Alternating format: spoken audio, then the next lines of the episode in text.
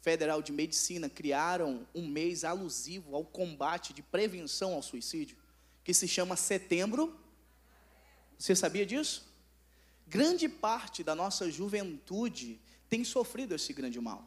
Se você observar alguns dados de algumas pesquisas, você vê o quanto isso tem afetado a nossa juventude e a nossa geração.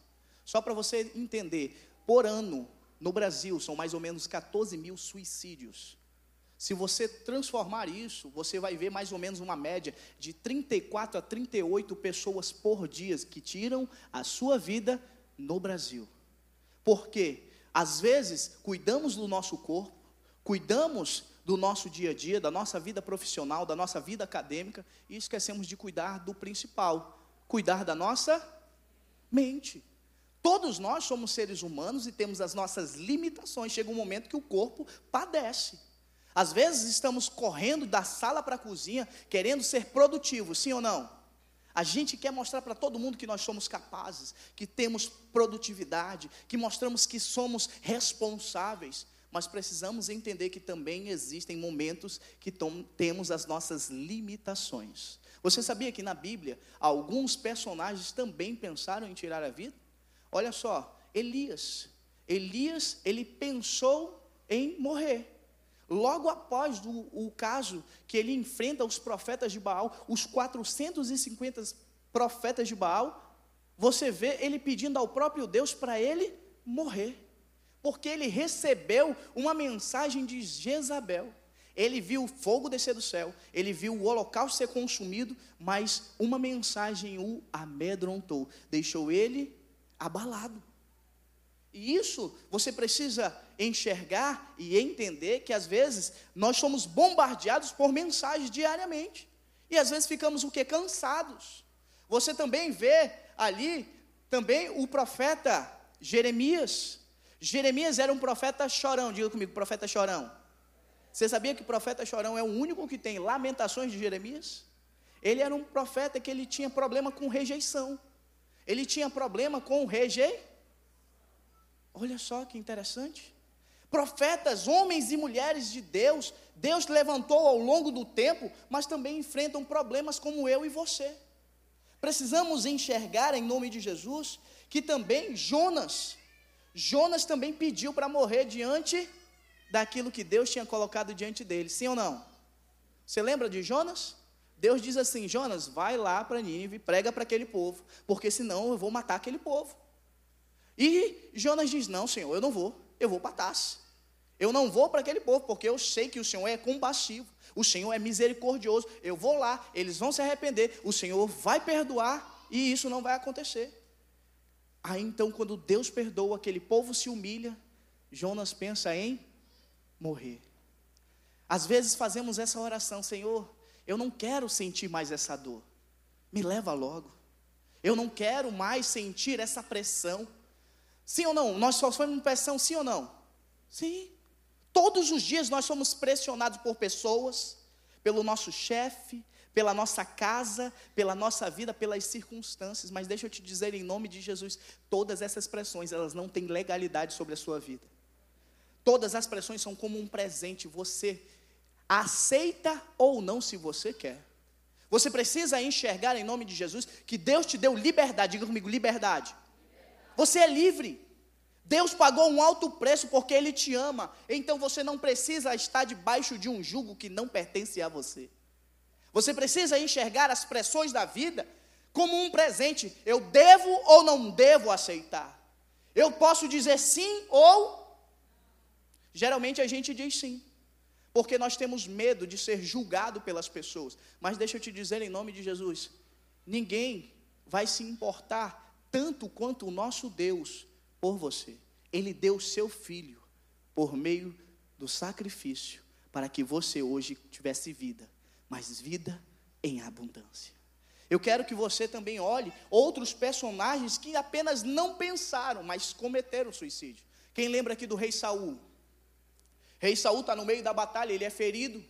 E ele fica com medo de cair na mão dos seus inimigos. Então ele diz para o próprio escudeiro, dizendo assim: Olha, eu não quero cair na mão desses incircuncisos. Eu, preci, eu prefiro morrer ao fio da tua espada do que cair na mão dos teus inimigos. E o escudeiro diz: Não, Senhor, eu não posso tirar a tua vida. Então ele pega a espada e ele se lança sobre a própria espada, tirando a sua vida. Outro que pensou em tirar sua vida, o carcereiro de Filipos. Quem lembra dessa história? Paulo está preso, há um grande barulho, as cadeias se abrem, as portas se abrem. E o carcereiro, quando acorda, vê aquelas portas abertas, pensa em tirar a própria vida. Mas Paulo, do fundo da sua cela, diz assim: Não faça isso. Diga comigo, não faça isso. Todos nós ainda estamos aqui. E sabe o que aconteceu quando Paulo fez isso? Aquele carcereiro e toda a sua família se converteram. Você pode dar um glória a Deus, irmão? A palavra do Senhor está recheada de exemplos para mim e para você. Porque a Bíblia ela é mais atual do que o jornal de amanhã. Ela é mais atual do que o jornal de amanhã. Ela está cheia de notícias boas para você. Você não precisa estar sozinho lidando com a rejeição, com a insegurança, quem sabe com a depressão. Jeremias, ele tinha medo da rejeição, porque o povo rejeitou, porque ele falava a verdade. Elias tinha depressão. Se você observar o texto que eu acabei de falar para vocês, ele vê o profeta morrerem, porque ele fez algo extraordinário, ele fez o fogo cair do céu. Mas ele entra numa depressão que ele entra numa caverna e ele pensa em morrer. Então Deus o tira dessa caverna e mostra que a vida é muito mais do que aquilo. Eu quero que você enxergue em nome de Jesus também Timóteo. Timóteo, pela sua pouca idade, ele tinha medo, ele tinha insegurança. Diga comigo, insegurança. Às vezes somos inseguros. Se você vê, Paulo está recomendando a Timóteo, dizendo assim: olha, não menosprezem você pela pouca idade. Pelo contrário, ser você um padrão. Às vezes estamos tentando, meu irmão, impressionar as pessoas, mas nós precisamos ser um padrão. Diga comigo, padrão. Nós precisamos ser um padrão, porque você é forasteiro, você não é dessa terra, você é ser habitante do céu. Há um lugar reservado para você. Nós estamos apenas aqui de passagem. Diga comigo, de passagem. Deus te ama, meu irmão, Ele preparou um lindo lugar para mim e para você. Mas às vezes a gente diz assim: para mim viver é Cristo, morrer é lucro. Mas Paulo também continua: porventura é melhor estar convosco agora. Nós precisamos, em nome de Jesus, enxergar que a vida é um dom gratuito de Deus. Precisamos cuidar da nossa mente, diga comigo, da nossa mente. Porque se você observar, um suicídio ele não começa da noite para o dia, ele começa com pensamentos. Diga comigo, pensamentos. E a Bíblia também fala que a minha vida é guiada pelos meus pensamentos. Ele começa com pensamentos, aonde somos pressionados. Logo ele evolui para pensamentos suicida. Como eu vou fazer? E por fim, você já sabe, acabamos cometendo algo que desagrada ao nosso Deus. Mas eu quero na autoridade do nome de Jesus declarar sobre a sua vida que todo espírito de pressão, de depressão, de rejeição, de insegurança, vai cair por terra hoje, na autoridade do nome de Jesus. Deus te chamou para a liberdade, meu irmão. Você precisa enxergar que nós precisamos fazer manutenções na nossa mente. É um grande tabu hoje as pessoas dizem assim: eu não vou ao psicólogo, porque diz que psicólogo é médico de. Mas deixa eu te dizer, não, meu irmão, é não. Psicólogo nos ajuda a entender os nossos pensamentos. Deus ele é poderoso para te curar, sim ou não? Mas Deus também deu sabedoria a homens e mulheres para nos ajudarem. Às vezes dizemos assim: eu não vou porque eu confio no poder de Deus, mas deixa eu te dizer: Deus usa pessoas. Deus usa pessoas para nos abençoar, para nos curar. Às vezes dizemos: ah, eu não confio porque Deus sabe da minha pressão, mas deixa eu te dizer, meu irmão: há necessidade de conversar. Diga comigo: conversar há necessidade de você colocar para fora. Eu tinha um grande receio de ir a um psicólogo, mas o ano passado eu perdi o meu irmão devido à pandemia. E eu me senti como Elias, eu me entrei numa caverna que eu falei, eu não quero mais sair dela. Eu prefiro ficar com a minha dor, o meu lugar, eu gosto daqui. Porque a gente entra numa caixinha e a gente não quer sair porque a gente tem medo. Sim ou não? Mas foi um psicólogo que me ajudou a sair. Deus usou a vida de uma pessoa. Sabe por quê? Porque eu nasci e me criei com crenças na minha cabeça. Que choro era sinal de fraqueza, mas deixa eu te dizer, é necessário muitas vezes chorar, porque o chorar coloca para fora toda a minha dor. Às vezes a gente tem crenças, gatilhos, aonde estamos, como é que se diz? Fugiu a palavra, irmão. Condicionados a vida toda. Mas Deus nos chamou para viver uma vida diferente. A palavra do Senhor diz: Vinde a mim todos que estão cansados e sobrecarregados, eu vos aprendei de mim que sou manso e humilde. E eu gosto de Paulo porque Paulo está falando a Filipos, dizendo assim: olha, tudo que é louvável, tudo que é honesto, tudo que é puro, nisso pensai.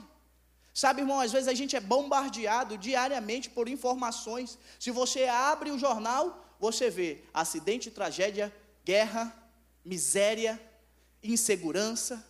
E isso vai criando o quê? Medo no nosso coração. Mas quando abrimos a palavra de Deus, ela traz esperança para dias melhores. Eu quero, em nome de Jesus, dizer que é necessário fazer prevenções, manutenção. Diga comigo, manutenção. Eu não levava muito a sério o negócio de manutenção, não. Eu tinha um carro, um golzinho vermelho, e eu não gostava, não. Ia quando era a última mesmo. A gente é que nem brasileiro, deixa tudo para a última, só leva na oficina quando quebra. E eu tinha um carro que era assim. Eu só ia na oficina quando era o último caso.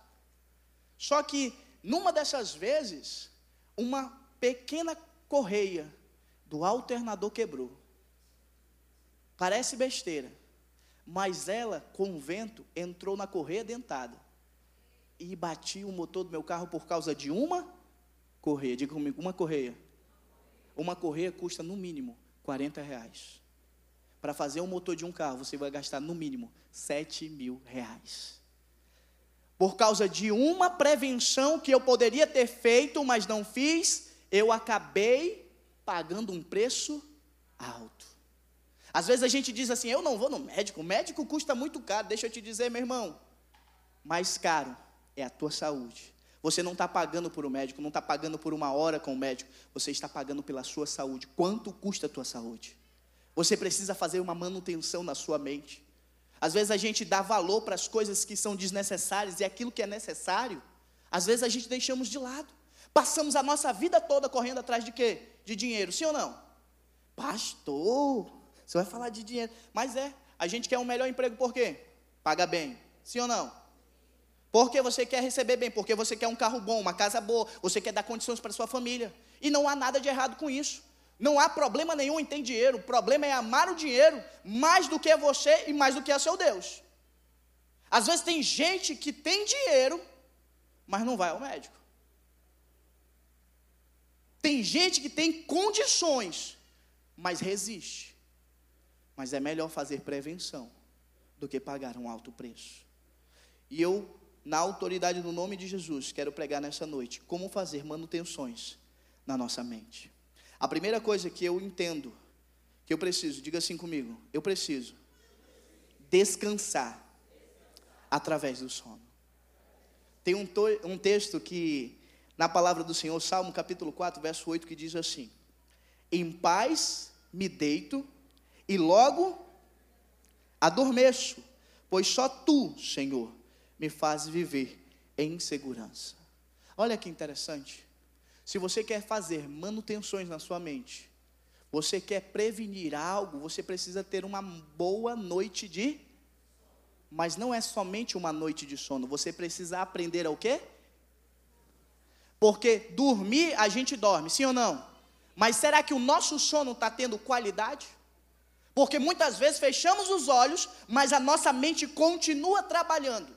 Nós não descansamos, acordamos ainda mais cansados. Sabe por quê? Porque não aprendemos a descansar no Senhor. Descansar é se livrar dos pesos. Diga comigo, se livrar dos pesos. Descansar é esquecer os problemas. Diga comigo, esquecer os problemas. Todos nós temos problemas, sim ou não? Mas deixa eu te dizer, meu irmão, o problema tem que ficar da porta para fora da tua casa. Dentro da tua casa é um lugar de descanso. Diga comigo, descanso. Às vezes tentamos levar para nossa casa os nossos problemas. E tentamos descontar isso através de uma noite toda assistindo séries, assistindo filmes, lendo livros, tentando ser produtivos, porque queremos impressionar pessoas. Mas deixa eu te dizer a verdade em nome de Jesus. Eu não estou falando para você ser relaxado. Eu estou falando que você precisa de um momento de descanso. A palavra do Senhor diz que o próprio Deus descansou. Ele criou tudo em seis dias e descansou no. Se Ele é Deus, Ele precisava? Ele estava cansado? Não, mas Ele nos ensina que nós precisamos descansar. Porque descansar, meu irmão, faz parte do projeto de Deus. Ele nos ensina a descansar porque nós precisamos confiar no seu poder. Às vezes, levamos os nossos pensamentos de maneira destrutiva para dentro da nossa casa, porque não temos uma higiene do sono. Eu aprendi isso lá na psicóloga. Higiene do sono. Você pode dar um glória a Deus, irmão? A gente não tem. Sabe por quê? Dentro nosso, do nosso quarto a gente tem televisão, sim ou não? Tem celular, sim ou não? Tem aqueles aparelhos que ficam ligados só com LEDzinho. Que você acorda de noite parece que ele está brilhando mais do que nunca. Não é assim? Tem gente que não dorme. Tem gente que fica a noite toda acordando. E eu tinha problema com isso. Eu ficava acordando a noite toda e não tinha tempo de descansar. E deixa eu te dizer, meu irmão, quando você não descansa, o seu o seu pensamento acaba sendo destrutivo para você.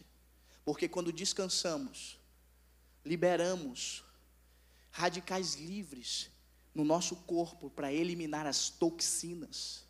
Quando descansamos, aprendemos que Deus continua no controle da nossa vida. Por isso que o salmista diz: Em paz me deito e logo adormeço. Nessa igreja aqui tem um pastor que dorme que é uma beleza. Vocês conhecem ele? É o pastor André. Ô oh, Senhor, ele está aqui não. Ou pensei que ele não estava.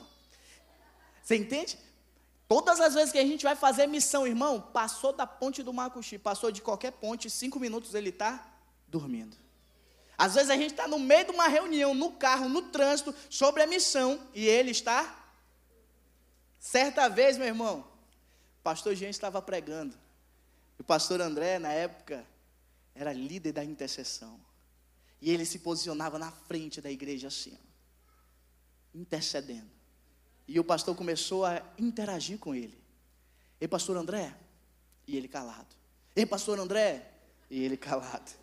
E ele? Pastor chegou, chegou perto dele. André, você está dormindo? Não, não, pastor, eu estava intercedendo. Sabe o porquê? Porque ele sabe descansar no Senhor. Tem gente que tem espírito de koala. Você sabe o que é espírito de koala? Espírito de koala é você dormir em qualquer lugar. O koala, ele dorme no mínimo 14 horas por dia. 14 horas por? 5 horas ele passa comendo. Eucalipto. Mas o eucalipto não tem um alimento, é, proteínas saudáveis para ele, para dar energia. Então ele acaba dormindo para poupar energia. Descansar em Deus, meu irmão, é você deixar Deus agir e aprender a descansar a sua mente. Precisamos fazer manutenções na nossa mente diariamente.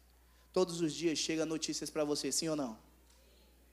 Tem coisas que a gente pensa assim, é o nosso fim. Eu preciso resolver, mas deixa eu te dizer, não leve sobre você um jugo a qual Deus não colocou. Às vezes somos como esponjas, querendo levar o problema das outras pessoas. Nós precisamos ajudar primeiro a si, mas também as pessoas. Não tem como eu salvar outra vida se eu não salvar o primeiro a minha. Eu aprendi isso na natação. Não parece, mas eu era atleta. Não é verdade? Eu era atleta. Se você quer salvar alguém que está se afogando, nunca chegue nela pela frente, é sempre por. Por quê? Porque senão ela pode te golpear, ela pode te machucar. Às vezes queremos ajudar as pessoas e sabe o que, que acontece? A gente acaba machucado, sabe por quê? Porque nós não sabemos a abordagem certa para chegar. Deus quer usar a tua vida, mas antes de usar a tua vida, Ele quer curar as tuas feridas para saber chegar nas pessoas, porque um dia Deus também curou a sua vida. Precisamos entender em nome de Jesus que descansar é dormir também. Ah, pastor, mas é porque eu quero ser produtivo, eu estou no 220. Mas deixa eu te dizer, meu irmão, não adianta nada você ser produtivo lá fora, se você não é produtivo dentro de casa. Não adianta nada você se esforçar muito, mas não aprender a ter equilíbrio. Diga comigo, equilíbrio. Segunda coisa que eu aprendo nesse texto, que eu preciso descansar através do sono, mas eu também preciso aprender, diga comigo, aprender a equilibrar trabalho e diversão. Tem gente que trabalha 365 dias e se deixar no ano bissexto, 366. Tem gente que leva trabalho para dentro de casa. Mas deixa eu te dizer, meu irmão, nenhum CNPJ, nenhum trabalho vale um AVC ou uma doença psicossomática. Sabe o porquê? Porque nós precisamos aprender a descansar, mas também a ter equilíbrio. A palavra do Senhor diz que Ele nos deu espírito de ousadia, de amor, mas de equilíbrio. Diga comigo, equilíbrio. Às vezes a gente é desequilibrado. Ah, pastor, mas como assim? Deixa eu te dizer, teve um tempo que eu trabalhei no escritório contábil. E eu comecei da melhor forma, sendo produtivo. Só que nos últimos dias eu já estava levando trabalho para casa. Porque o trabalho começou a ser uma válvula de escape por causa dos meus problemas. Às vezes precisamos enxergar que ter equilíbrio é deixar as válvulas de escape de lado e nos concentrar naquilo que precisa ser concentrado. É equilibrar minha vida pessoal da minha vida profissional. Ninguém tem culpa dos teus problemas. Ninguém tem culpa dos pesos, das responsabilidades. Mas nós precisamos ser a nossa melhor versão em todos os lugares. Você precisa ser o melhor funcionário, o melhor chefe. Mas também você precisa ser o melhor pai, o melhor marido, o melhor irmão. Porque nós precisamos ter equilíbrio. Diga comigo equilíbrio. A palavra do Senhor em Eclesiastes diz assim: 8,15. Por isso recomendo que desfrute da vida porque debaixo do sol não há nada melhor para o homem do que comer, beber e se alegrar. Sejam esses os seus companheiros no seu duro trabalho, durante todos os dias da vida que Deus lhe deu debaixo do sol. Sabe quem está falando isso aqui?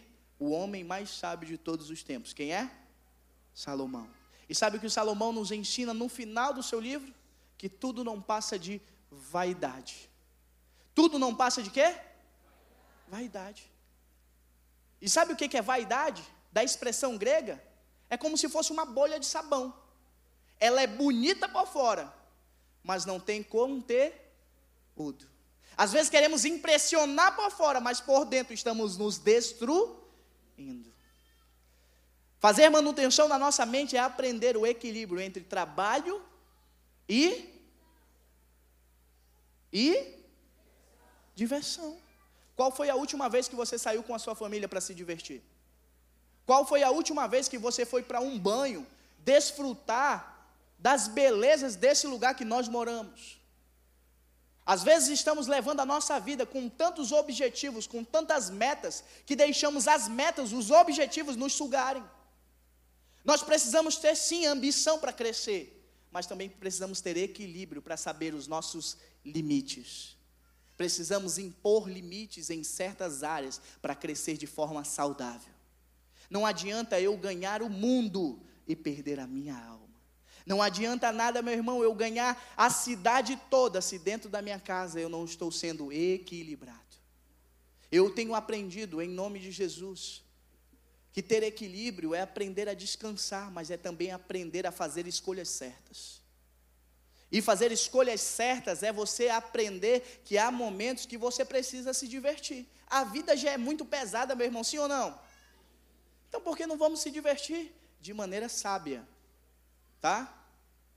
Olha só, eu tenho, não vou falar a minha idade, mas eu sou um dos pastores mais novos dessa igreja. E o mais bonito, lógico. Viu? Olha, viu? Mas eu aprendi a descansar porque eu trabalhei. Eu trabalhei. E eu só via o trabalho como um lugar de prazer. Mas eu descobri que quando eu descanso, quando eu tenho equilíbrio na minha casa, também é um lugar de prazer. Às vezes, a minha esposa me chama para tomar um pequeno sorvete. A gente vai, porque não tem nada a ver com aquilo que nós estamos fazendo, mas estamos com aquilo que nós estamos sendo. Diga comigo, sendo. É esquecer os problemas, é tomar um simples sorvete. Não, pastor, mas eu senhor não conhece, é porque eu não posso me divertir. Os boletos estão chegando.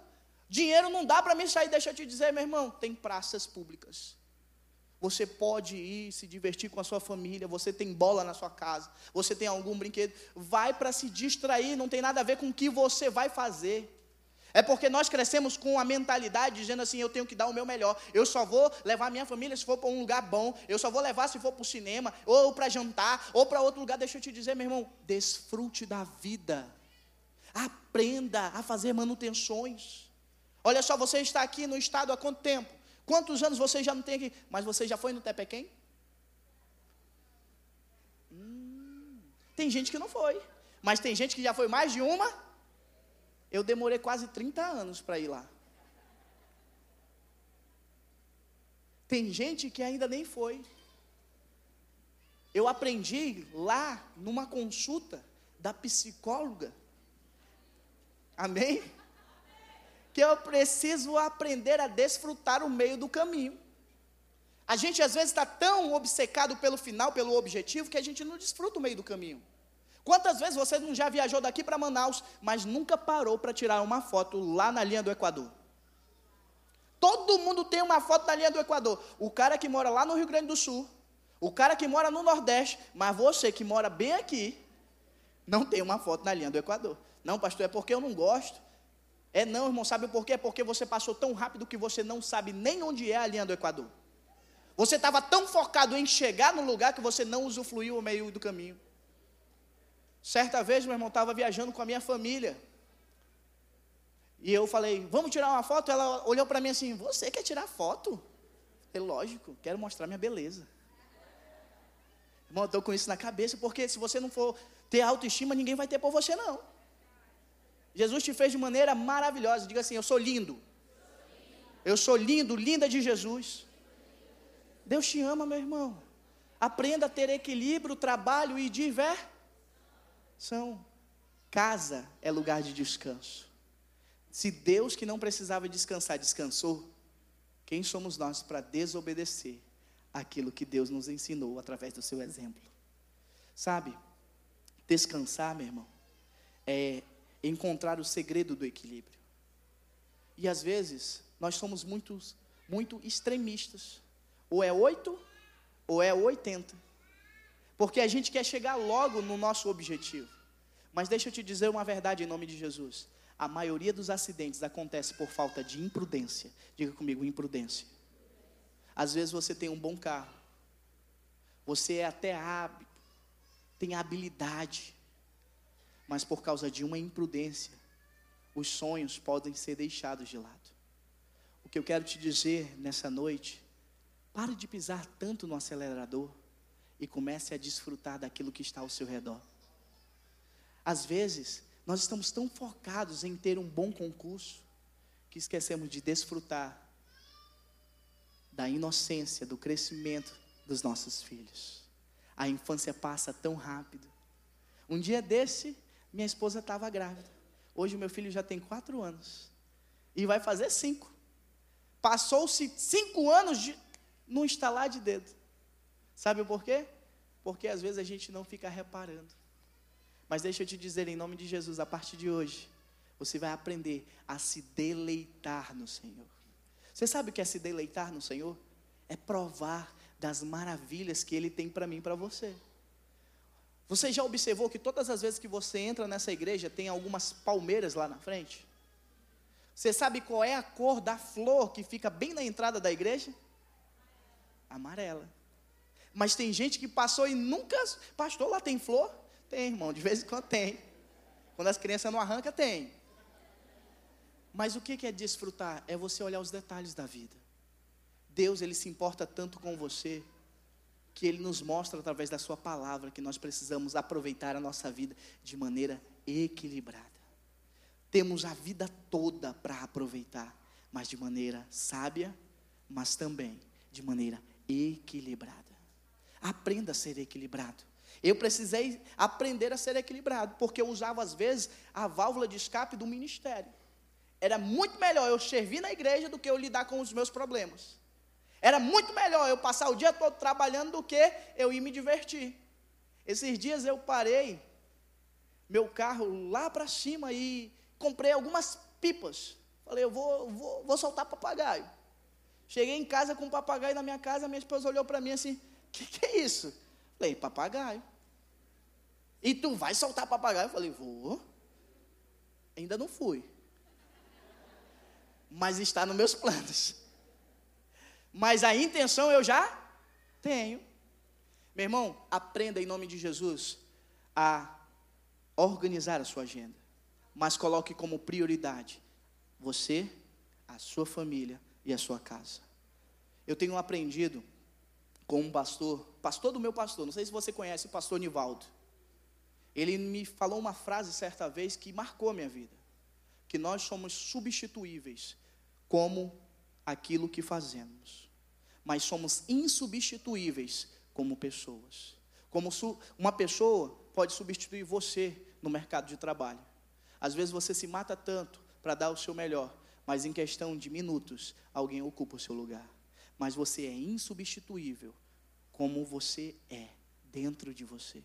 Então, seja a sua melhor versão, em nome de Jesus. A terceira coisa que eu aprendo nesse texto: primeiro é descansar no. Segundo é aprender a e. Trabalho e. Mas também eu preciso cuidar, diga comigo, cuidar do templo do Espírito Santo. Eita, pastor, agora o senhor pegou pesado. Você sabia que você é templo do Espírito Santo? Isso aqui é apenas paredes. Você é o templo. Nós reunidos somos igreja. Templo do Espírito Santo é você. Você é eleito, escolhido, amado. Deus escolheu você para habitar. E sabe, eu tenho aprendido a gostar dos lugares limpos, organizados. É tão bom a gente chegar num lugar organizado, sim ou não? A gente sabe onde está todas as coisas. Deus, ele já entrou na nossa vida, já começou a organizar algumas coisas que antes estavam fora do lugar, mas nós precisamos organizar algumas coisas pela força do nosso braço. A palavra do Senhor diz que o reino dos céus é pego à força, porque Jesus já fez o maior sacrifício, nos deu a salvação, diga comigo a salvação. Mas se eu quero usufruir de uma vida equilibrada, boa, na presença do meu Deus, eu preciso também cuidar do Espírito, do templo do Espírito Santo de Deus, que é a minha vida. Como é que está a sua alimentação? Eita, pastor. Sabia que isso ia falar da alimentação. Mas deixa eu te dizer, meu irmão, às vezes, é, meu Deus, descontamos os nossos problemas através da nossa alimentação. Ah, pastor, mas é porque eu gosto da Coca-Cola. Deixa eu te dizer, meu irmão, tu não gosta da Coca-Cola. A Coca-Cola é boa, mas faz mal.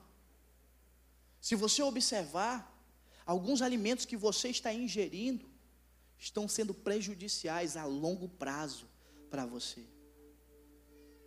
Aprenda a ter uma comida saudável. Ah, pastor, mas é que eu não gosto. Deixa eu te dizer, ache uma fruta que você goste. Ache algo que você encontre prazer em comer. Deus, meu irmão, quando você descansa, tem uma vida equilibrada, você começa a transformar os seus hábitos. Transformar hábito não é fácil, a ciência nos mostra que se eu quero ter um novo hábito, eu preciso repetir continuamente, pelo menos 40 vezes, sem interromper. Tem dia que a gente tem vontade de comer tanta besteira assim ou não? Mas não tem nada a ver com a besteira, porque a gente quer descontar o nosso estresse, os nossos problemas, as coisas que estão ao nosso redor na comida, porque usamos a comida às vezes como válvula de escape também. Às vezes ficamos usando aquele versículo dizendo assim: Pai, o Senhor me deu toda a terra para dominar. O Senhor colocou-me no topo da cadeia alimentar. Não foi para comer capim, não foi para comer folha, foi para comer carne. Mas deixa eu te dizer, meu irmão, tudo que é em excesso é prejudicial. Eu não estou dizendo que você tem que tirar tudo da sua vida. Eu estou dizendo que você precisa ser equilibrado até no comer. Porque a palavra do Senhor nos ensina. 1 Coríntios capítulo 6, verso 19 e 20. Acaso não sabem que o corpo de vocês é santuário do Espírito Santo, que habita em vocês e que lhe foi dado por Deus e que não é mais de si mesmo. Vocês foram comprados por um alto preço. Portanto, glorifiquem a Deus com o corpo de vocês. Sabe, eu eu negligenciava muito essa parte da alimentação. Porque é natural a correria do dia a dia, a gente comer besteira. Mas nada na sua vida vai valer a pena se você perder a sua saúde. Às vezes dizemos assim: "Ah, pastor, mas é porque eu não sinto". Você não sente agora, mas a longo prazo você vai sentir.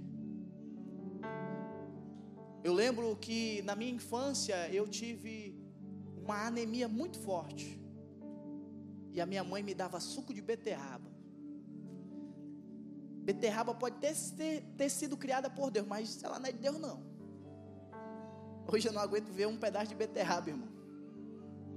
Mas foi a beterraba que me ajudou a vencer a anemia. Às vezes a minha esposa briga comigo, porque eu sou muito carnívoro, eu gosto de carne. E ela quer meter uma folha. Ela acha que eu sou jabuti. Toma. Mas eu aprendi ao longo dessa caminhada que eu tenho que fazer não somente o que eu quero, mas aquilo que é necessário. Isso se chama disciplina. Tem dia que a gente vai acordar querendo comer as melhores coisas, mas tem dia que a gente não quer comer. Mas a disciplina vai me ajudar a superar aquele dia. Aprender a cuidar do templo do Espírito é entender que o meu corpo é a habitação do maior, do melhor Deus de todos os tempos. Cantamos mais cedo aqui, Emanuel. Deus conosco. Mas agora ele habita dentro de você. E como ele habita dentro de você, ele quer cuidar do templo dele. Esses dias eu estava andando no shopping e um irmão parou e perguntou assim: Pastor, posso lhe fazer uma pergunta? Aí eu falei: Pode. O senhor emagreceu por saúde ou porque o senhor decidiu? E eu parei para pensar naquilo. Eu falei: Eu decidi mudar. No intervalo de três, quatro meses, eu perdi mais ou menos 9 quilos. Porque eu entendi que a alimentação é importante. Eu saí, eu estava vestindo quase 48, irmão. Imagine, um homem alto desse, bonito, vestindo quase 48.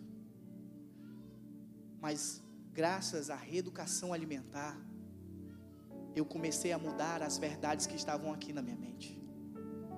Às vezes a gente diz assim: Eu não vou comer porque eu não gosto. É não, é porque você sabe que isso é apenas o pontapé inicial de grandes mudanças na sua vida. E você sabe que isso vai impactar não somente as pessoas que estão ao seu redor, mas principalmente dentro da sua casa. Hoje, a minha maior incentivadora é a minha esposa. É tão bom quando a gente vem para a igreja, a gente escuta assim: crente não bebe, mas. Mas deixa eu te dizer, gula também é pecado. Eu preciso aprender a comer de maneira equilibrada. Eu preciso aprender também que eu sou o templo do Espírito Santo e eu preciso zelar por esse corpo. Porque o que, que adianta, meu irmão, você chegar no auge da sua vida, mas perdeu a saúde?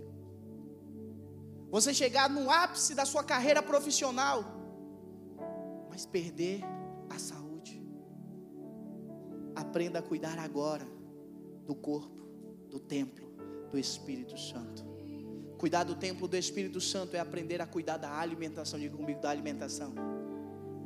Eu era fã de refrigerante, eu, eu tomava refrigerante com força. Mas depois que eu tirei, a comida começou a ter gosto diferente. Quando eu comecei a tirar o açúcar do café, o café começou a ter um gosto diferente. Mas deixa eu te dizer, pastor, o senhor toma café sem açúcar? Tomo, e é vida.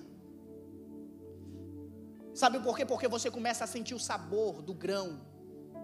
Você começa a olhar que a safra do café foi boa, porque você consegue apreciar o aroma, o gosto. O açúcar muitas vezes ele muda isso. E sabe o que isso nos mostra? Que às vezes a gente está tentando também colocar um pano de fundo para os nossos problemas. Deus quer transformar a sua vida, mas para isso você precisa cuidar do templo do Espírito, cuidar da sua alimentação.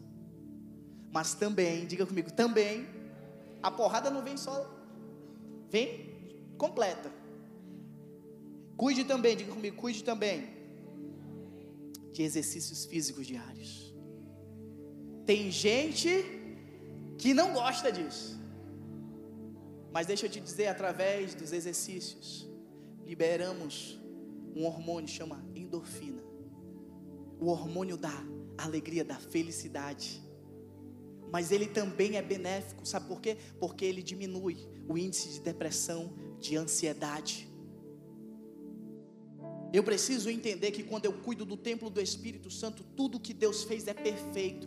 Deus não te criou, meu irmão, para você viver depressivo, ansioso.